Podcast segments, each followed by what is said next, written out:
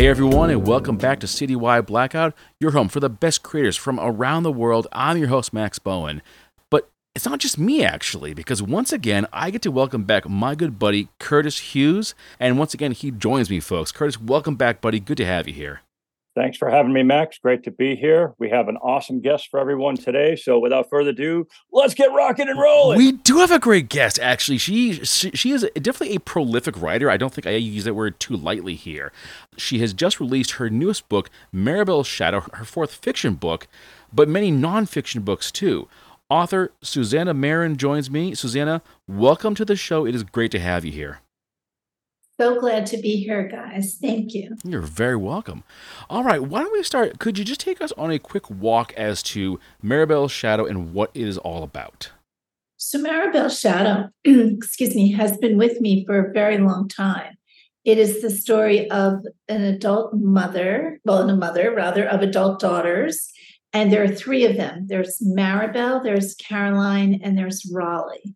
And they have um, achieved status in a very beautiful, rarefied, privileged town and really Barrier Island of Palm Beach, but their secrets are left behind in the panhandle where actually they were these girls were raised. And so it's a suspense story. Within the first 15 pages, we know that Samuel, Maribelle's dashing, handsome husband, dies suddenly and once he dies, everything is up for grabs because we have no idea who Samuel really was. And then a theme that really resonates for me and who are these women in terms of Samuel? I really want to talk about the notion of secrets because looking at your at your other uh, fiction books, Between the Tides, A Palm Beach Wife, and A Palm Beach Scandal, secrets seem to be a pretty central theme of these other books. I'm sort of curious why that is, why secrets play such an important role. I'm really intrigued by the faces women wear, women of all ages, different backgrounds, really a disparate group of women in our culture and historically. The faces we wear versus how we truly feel in a patriarchal culture in real time in my with my real name, which we were talking about before we started the podcast. Susan Shapiro Barish. I have written 13 nonfiction women's issue books, and I've taught gender studies at Marymount Manhattan College for over 20 years in the writing department. But gender was always my topic. And so I'm really looking in my nonfiction at how women truly feel as wives and mothers and single women and mothers-in-law and daughters-in-law and friends and rivals and foes. And the role of wife is endlessly intriguing to me.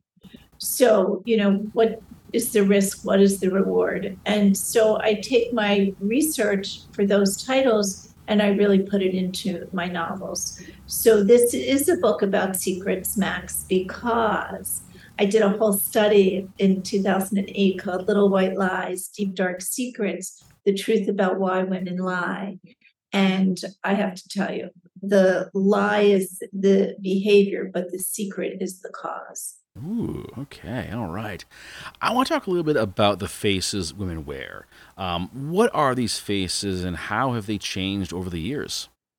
Well, you know, the female, the trajectory of the female life for many years, really until the second wave of feminism and the opening of the workplace for women was really that you were born to be a good daughter who became a good wife, a good mother, and if you were lucky, a good grandmother. And anything else was secondary. And this good girl pleaser expectation really prevailed. And that isn't really how women feel. And in the aggregate, I've interviewed thousands of women for you know hundreds per a few hundred per book and kept these studies going and it's just not what really happens and yet that's the expectation so how do women navigate a path if these are the expectations and the pressures placed upon them however they can mm. and so again, even though the Barrows family, you know, Maribelle, her sisters, her mother, even though this family has made money and money in a capitalistic society is the currency, they um, they've had to do a lot to get there. And they are survivors. And now they're really being put to the test because we don't know what happened to Samuel or why, but it really reflects on them. As you mentioned a little while ago, your career includes teaching gender studies and guest teaching creative uh, nonfiction. So you have a very lengthy background in both subjects. How have these kind of factored into your writing? The idea of writing a nonfiction book is so different from writing a novel. And with nonfiction, you know, for instance, my book on mothers in law and daughters in law. So here I am a while ago, a really young bride, and I go to the bookstore because I really need a manual on how to get through this mother-in-law, and um, and there is none. And it was the late, great Toni Morrison, and I paraphrase, who said something like, if you need a book and you don't see it, you should write it. And that's by the time I had a third child, I knew that was true for me. And so I did this whole study on mothers in law and daughters in law. But I had a hunch. And then I'm a researcher by nature. So I started by thinking, wow, you know, the mother in law ex- is looking for this and the daughter-in-law is looking for that and why is it that it doesn't always work out and what happens when it does work out and what's the game changer? When your children are born when your husband finally sticks up for you when your mother-in-law shows you a side of herself that is appealing or not appealing you know what clicks that changes it? So but i had an idea so I did all the research. I interviewed several hundred women of all different ages, race, uh, religion, ethnicity, level of education, social strata from small town cities, you know, suburbs, all across the country. Tried to hit every state for every book. It's hard, but I tried. And what did I learn? That these are emotional issues for women. If you don't like your mother in law and your husband doesn't stick up for you in this triangle, really doesn't matter if you went to Harvard and earned an MBA or if you barely got through junior college or high school. If your daughter's difficult, because I did a whole study, and that is actually, in a way, circling back to Maribelle Shadow, I did a study called You're Grounded Forever, but first let's go shopping. And I interviewed mothers who had daughters three years old all the way to over 30. So, what do we do for our daughters that we don't do for a son? What if we really prefer one daughter to another, or we identify with the daughter who exceeds our dreams. She's like a rock star, and you were a wallflower, or your daughter reminds you so much of you that you just favor her.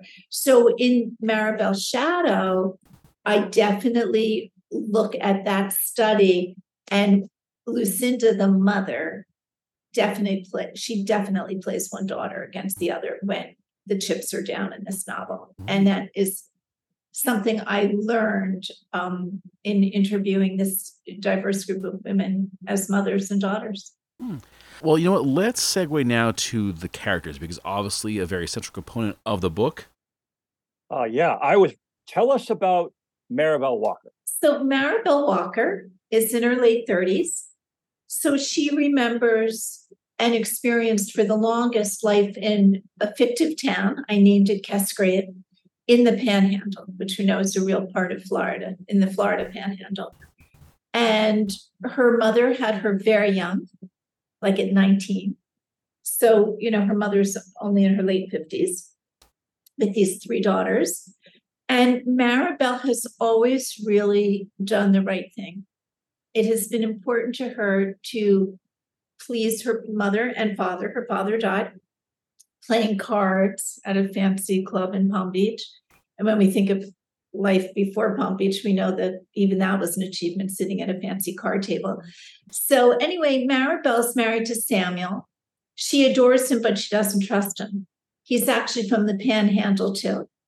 And um, as Lucinda and Reed, her husband, succeeded with the family business, they brought their older two daughters' boyfriends along. So they end up marrying these daughters. And Maribelle really wants to confront her husband on the very first page of the book. And I don't do this often, but would you mind if I just read the opening sentence? Go for it, please. Go, go right ahead. It's okay, Max? Yep.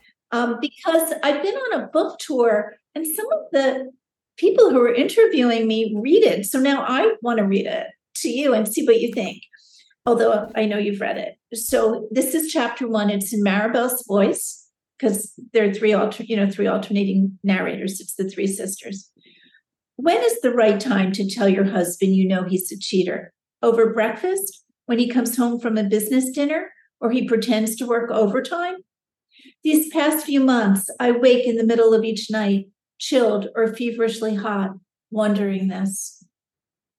So we know from the beginning that whatever Maribelle feels about Samuel, there's not a lot of trust.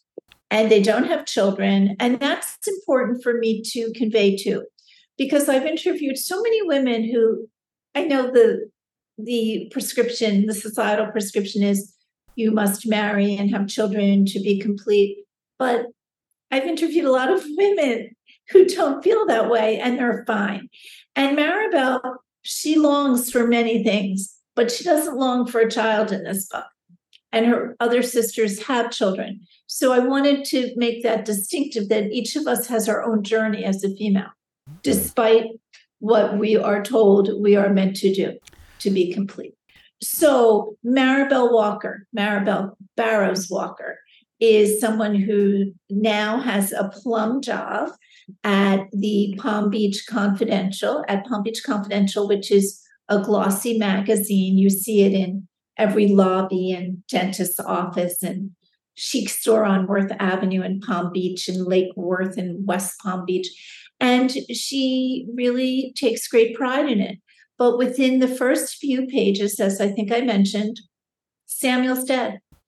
And Maribelle, just like her sisters, but with more at stake, has to understand who he was. You know, I want to ask about setting this in Florida. Why there, of all places? How does that kind of influence the story? Well, this is the third in the Palm Beach novels series, but they're they're not sequels. A Palm Beach Wife and a Palm Beach Scandal, and now Maribelle's Shadow actually stand on their own. You could pick up any book and it, you would not need to read the others. This was originally called a Palm Beach Shadow, but it was so much Maribelle's story that my publisher and I and my agent, we all had a Zoom and decided to call it Maribelle Shadow. And it also has a very different kind of book jacket than the others had. So, you know, it's much more suspenseful and, and so you know that really mattered to me in terms of place. Suspense sure but also palm beach. Palm beach is a place of privilege in a society where rarefied privileged places give off a very distinctive message. You have arrived you are here you drink the kool-aid. This the, the culture is its own, it has its a life of its own. Judgments are very harsh for women of all ages everywhere. But in a place that's fancy, women are almost harder on one another, and people judge families as if they're entitled. And I really wanted the women in all three of my Palm Beach novels to be put to the test because we're always defending. We lie about, you know, circle back. Before this happened with Samuel, the family had enough secrets and lies. Now there's the really secrets, you know, the really secret secret. But Palm Beach, hard to be accepted. And Lucinda worked so hard. Why does she work so hard? Because reinvention is so meaningful for certain women. And in Palm Beach, there's a lot of that. So, another aspect of Palm Beach that really intrigues me is my parents were residents there for like since like the day I left, you know, for college. They couldn't wait. And they loved it there. And they'd come upon it, you know, it's not like they deliberately chose Palm Beach, but they had friends there and they got there. And my mother was from Brooklyn long before it was cool. And, she, you know, not from a fancy family. She'd never seen anything like it. So she loved it. But here's what intrigued me about Palm Beach. I've been there since I was a little kid. Every age my mother was, every age I was, I walked on Worth Avenue, which is like the you know, Rodeo Drive or the Fifth Avenue or Madison Avenue of Palm Beach. And all of the women of all different ages seemed so certain of themselves. They were very coiffed and dressed and studied and bejeweled, sure. But that's not the, as a gender professor, as someone who was curious about how women are positioned in society before I became a gender professor, I wondered how do all these women have agency in a world like New York City, where I am tonight? Women are invisible at, at a certain age and dismissed. Go to CVS, stand in line behind them, see how they're treated. And, and it wasn't happening in Palm Beach. And I thought, wow, this might be elite and this might be a tough town, even if you have money, but the women really own it. And that really struck me as interesting. So, in all three of the novels, I wanted them to be multi generational. So, I wanted older women as characters to have voice, and of course, the, all the women young who are younger as well. Mm-hmm. So that really mattered. I can see, I can see. Let us, of course, talk about the death of Samuel. As you mentioned, right off the bat, he's dead. This is not a spoiler, folks. And this kind of leads to the secrets being exposed. How does it happen? How does his death kind of trigger this exposure? Because all of the women in this family wanted something from Samuel. It would have been fine. Of course, there'd be no novel, but it would be fine if Samuel hadn't been killed off. But once Samuel is gone, everyone has to scurry to save themselves. It's almost like, you know, it's Pandora's box. And once it's open, once Samuel's gone, it's not only who Samuel is and what he did, but how it affects each of them. And what is loyalty? What is betrayal? Sure, he really betrayed them, but but what do these women do now that they all need to survive? Mm. And I think I mentioned survival before. So, survival is really intriguing to me. It's really fascinating because women need to survive all the time. I mean, things happen that when you're a good girl, you never expect will happen. You know, husbands come and go. You think you're safe, you're not safe. I mean, look at the Me Too movement. When that was going on, I was so curious about every single article written and every woman who was, you know, coming forward because they had felt they had to keep it a secret and it had affected them so much.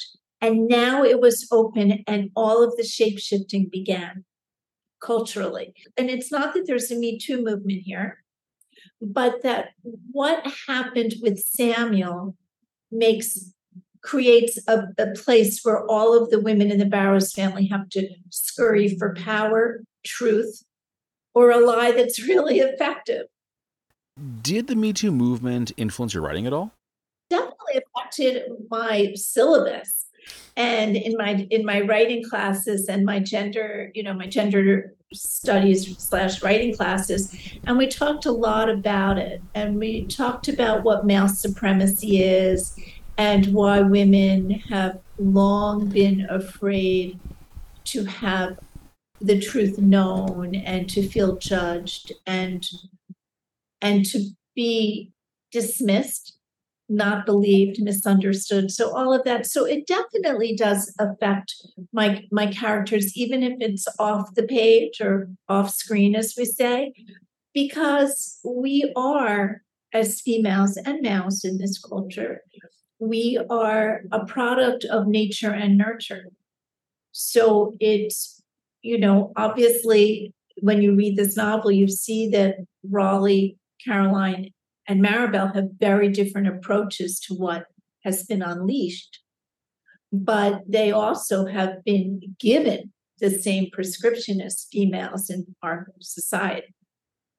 And so it's their natures, and then it's the nurturing, which is all the messaging that comes. And cultural messaging has so much influence on us, both, you know, everyone. Okay. So we know how Samuel's death affects things in the beginning, kind of exposes everything. But does it play a mm-hmm. role later on in the story? Yeah, Samuel's Samuel's death and who Samuel really was and why Samuel did what he did, which is pretty egregious, is throughout the book. It's throughout the book. And the idea, also something that's interesting that I wanted to put in this novel, is the message that we're bombarded with that coupling is so important. And suddenly, Maribelle's a young widow.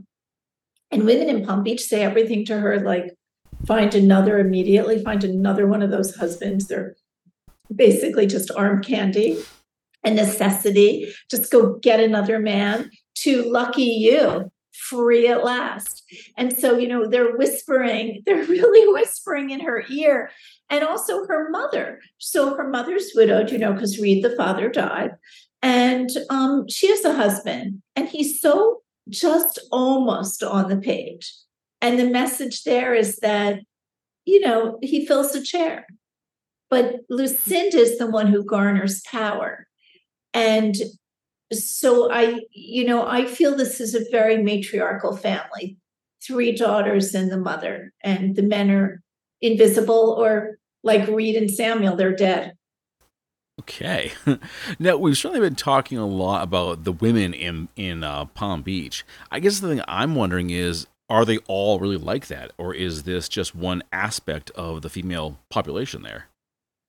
Lot of research on and interviewed a lot of women in Palm Beach, and I, you know, I'm often asked, does this novel have to take place in Palm Beach? No.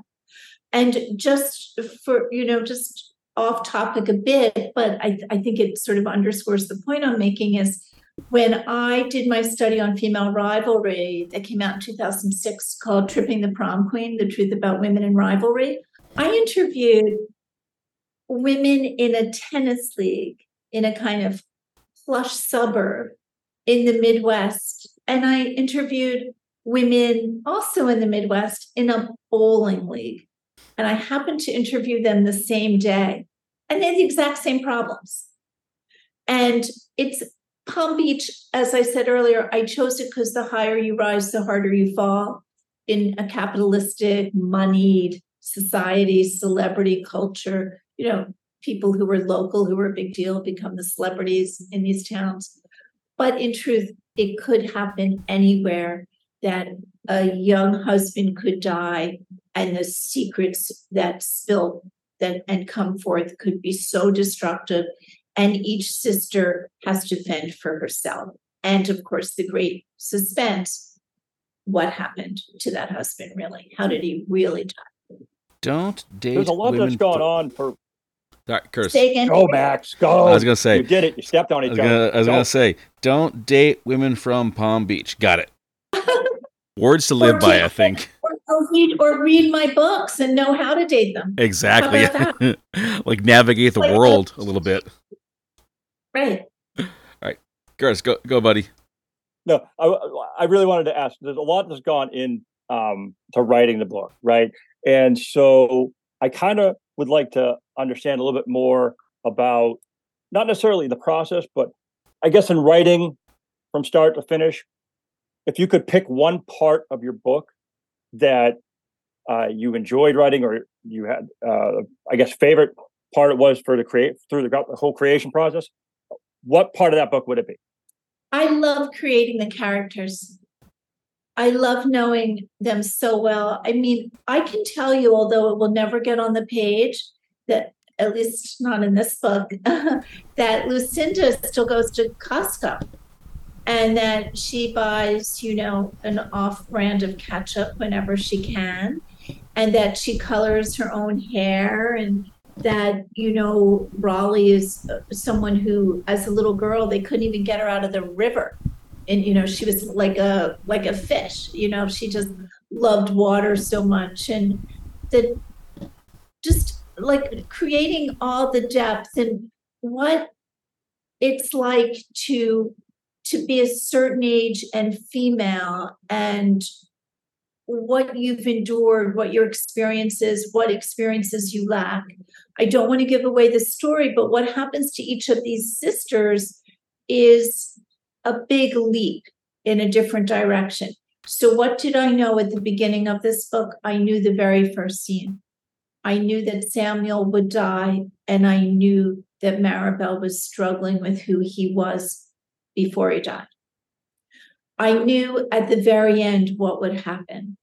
And then I had, and I knew my characters.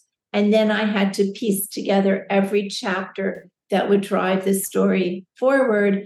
And because, you know, I've been taught how to write fiction and nonfiction, in fiction, you always want each chapter to end as a cliffhanger. So each chapter drives the story forward. And then at the end of that chapter, we say, whoa. And, and so, you know, to keep the suspense going. So I loved figuring out the story, but I always knew the start and the finish. If I were to sit down and try to write, right, which I I can't, I honestly I suck at it, you know, you know, but I don't know about that. The characters, right? Go into all the detail and the background, the depth, right? To me, that would be the most challenging part for me if I had to sit down and write a story, is to flesh out the characters.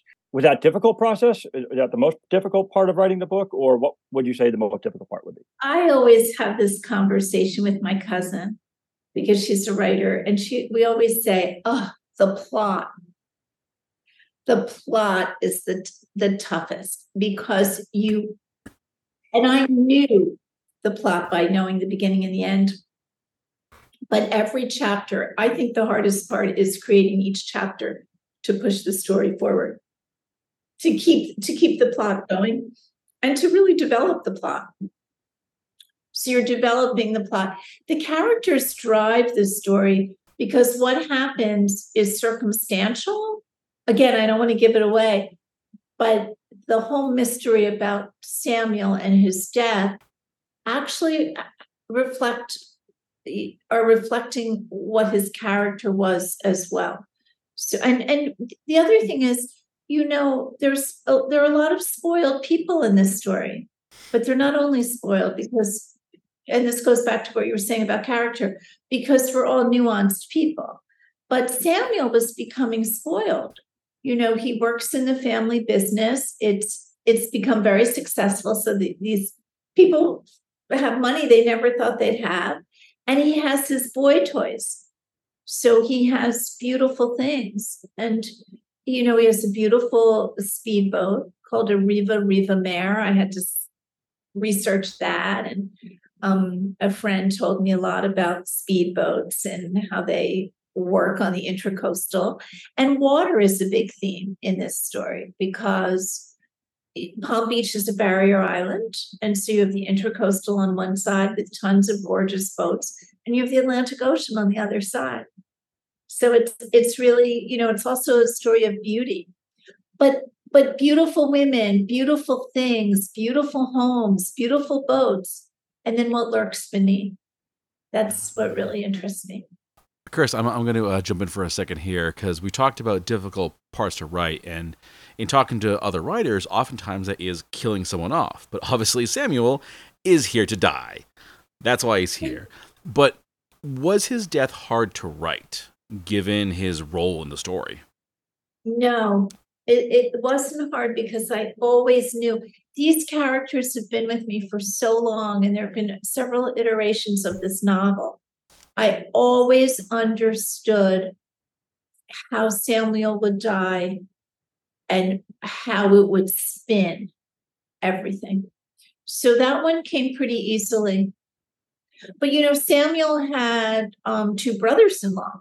So, you know, Caroline is married to Travis, and um, and Raleigh's married to a fellow artist. They're both artists, and his name is Alex. And they and I, I liked writing all of them. I loved writing about the marriages, you know, the good, the bad, and the tricky parts. You know, earlier you mentioned the many, many, many, many, many, many women that you interviewed for your nonfiction books and for and for your studies. Do they factor all into your fiction books in a small way or a big way? They do. You know, these characters are they're products of my imagination in my novels. But certainly the role of mother and daughter and sisters. I wrote a book on sisters years ago called Sisters Devoted or Divided. And so I think a lot about what women have told me. And I think, without sounding obnoxious, that it does give some gravitas to each character. You know, to really have heard what sisters will and won't do for one another, and when a sister relationship works and when it fails, and what that does to the sisters, you know. So I thought about all of that. But these characters are so very real to me. And I mean, when I wrote my first novel that came out in 2015 called Between the Tides, I walked around for like a year saying to myself, what would Lainey do? Lainey was one of two women, you know, two women tell the story. And one is Jess and one is Lainey. I'd walk around and say, what would Lainey say? Now, that being that being told to you, I have been on panels and I have met other writers, and we're often asked, um, do you plan your characters? Do you plan them out? Do you plan their actions? Or do they just have a life of their own? And I believe that there are two kinds of writers. So they're the writers who say, and I'm always in awe of these writers. Like I'm on the panel and I'm like, where they say, oh, my characters, they just take me there and I go with them. Not I. My cat for me, the characters are really, as I said, thought out. I have notebooks on them before I start the novel. And I know what they will do because I'm writing them. Hmm. So that's the other two schools of thought and approach. So you're so you're a planner, not a pantser. Right. I come out of the nonfiction world where you sell a book ah. based on an outline and some sample pages. So I outline everything. Ah, I get you. I like the structure. I, I like the um contain how it's contained. I mm-hmm. like having, you know, some kind of frame before I build. All right. So, you know, we've been talking a lot about secrets in this interview. And of course, Susannah, you have a bit of a secret. And this that is, I know, folks, this is a big shock. You're going to be th- floored by this, but Susannah Marren is not your real name. Oh my God. Oh my God. This is a shocker. You what? have. What? Is, this, is that true? It, it's totally true, Kerr. She actually has, she, she has a whole other writing life as Susan Shapiro Barash, where she does nonfiction books, a dozen of them. Right. But you see, I always wanted this name. All right. I was in college and my parents came to visit me. And I said to my mother when she was alone, we were alone for a few minutes, and I thought I'd lobby for the right name. And I said, Hey, Ma, you know, like I've, I've got to have a better name. I mean, I can't be Susan Shapiro. And I was only 19. I said, So here's what I'll do. You know, I'll be Susannah Marren. Marren's a family name. She said to me, You can't do that. and I said, Why? And she said, Because I thought long and hard about your name. I said, You did? Because I mean, she didn't come up with such a great name. And um, she said, You know, that's the name I chose, and you'll understand. And one day, and can't change your name. So, uh, because I was a good girl, I didn't do it. And then years later, when I went back to fiction writing, because I've always loved both forms, my publisher said, Would you like to have a pen name? And I said, I, I have the pen name. I've had it all these years. So I told them what it was, and they said, Great. Because I think they wanted to distinguish between the two forms.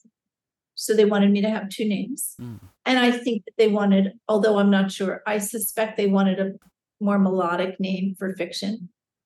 I can and I see think that. Susannah, yeah. yeah, and Susannah is clearly a nicer name than you know Susan Shapiro Barash. Well, so, I, I think um, think both you know have their have their good parts. I think fiction writers and their names, yeah, there certainly is sometimes a a theme or a form, and Susannah Marren fits that I think a, a little better than Susan Shapiro Barash. I think it's prettier, and I also wish that I had had the confidence and the and the conviction to say to my mother, but I want this name. And I had a very good friend. She actually died, but I had a very good friend who changed her name to a gorgeous name. And from the day we became friends, I said to her, How'd you do it? She said, I just hated my name. I thought it was really ordinary. And I changed it. And I was really impressed. And, you know, it circles back to my life's work. Women have to have more voice, women have to have more courage. And I know it sounds absurd to think that changing your name is such a courageous act, but it was one that I didn't embark on because my mother, and I was young, very young, still in college, but she didn't think it was necessary. And I listened. And I think with my life's work being about how women want, how we really know what we want, but often don't act on it, I think it's kind of curious that it took me so long. So I love this, Susannah Marren. I'm really happy. On the topic of women having more courage, do you feel like this book contributes to that in some way? Oh, I think this is a book totally about courage. It's about facing your fears, each of these characters, and understanding understanding consequences. I don't want to say which of the characters. I think it's about winners and losers. And I think that the idea, and this is one of the themes that really, really speaks to me, the idea that if you put one foot in front of the other and do the right thing as females, you'll get the right result, as if there's some kind of control, is just making us ill prepared. And when Samuel dies, no one's prepared. It's a shocker.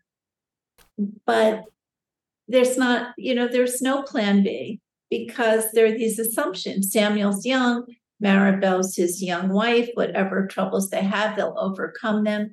And it's not like that. So, you know, all of my novels have surprise endings.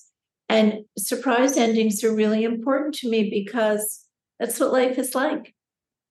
We, we think that we can manage, and yet it's beyond us. And so that's why we're surprised. Mm-hmm. All right, well, folks, we are coming down to the end of the conversation. Uh, we got a few more questions. Uh, Curtis, why don't you uh, help us wrap this this uh, thing up? Who me? You, you got yeah, your turn, buddy, your turn. Oh, I'm sorry. I've I've been so focused on the whole thing that I totally forgot that I was even here. But I'm here. Yeah. Okay. I'm good. I'm kidding.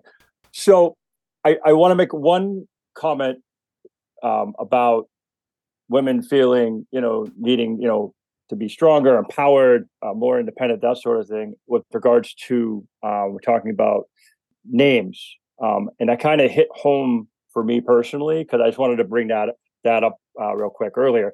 Um, my sister, who is adopted into my family, my parents thought long and hard about giving her the adopted name and changing it because she came on when she was just uh, after birth later on, when she became uh, of legal age to go ahead and change it, she went and decided because she's had it had a name for many years in her head that she wanted to go by, to go ahead and change it. And you know, we gave her all the power to go ahead and do that. So it just kind of hit home for me. I just wanted to uh, make mention that. Curtis, uh, how old was she when she did it?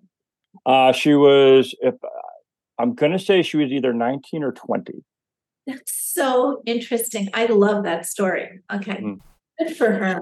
So, but yeah, I what I wanted to follow that up with knowing what you know now throughout your entire writing career, um, thinking back on everything, if you were to write or uh, do a, a, vlog or uh, do some sort of a diary or something like a letter, right, uh, to your younger self, uh, to provide you know some sort of advice, tips, tricks, do's, don'ts, that sort of thing, um, to help make your process easier with the writing. How would what would you say? What what would be the overall arching theme? Don't let anything get in the way. Nothing should get in the way of a career for a writer, a writing career. And don't be intimidated by rejection and don't doubt yourself because anyone who has this yearning to write, it's like I think it's true of other arts, art forms too. Singing, acting, dancing, painting, all of the arts. it isn't like you sit down and you say, Oh, I think I'll just try this. It's more really innate, it's so inherent within you. And I think to push it aside is a disservice.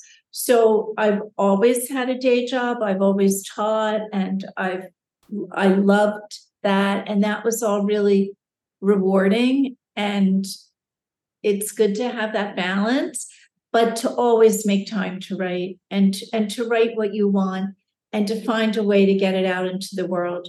Because there are a lot of rules in this industry, you know, in publishing. And there are so many ways to get your work out. And now more than ever, uh, it's less traditional now. So I really think it's important.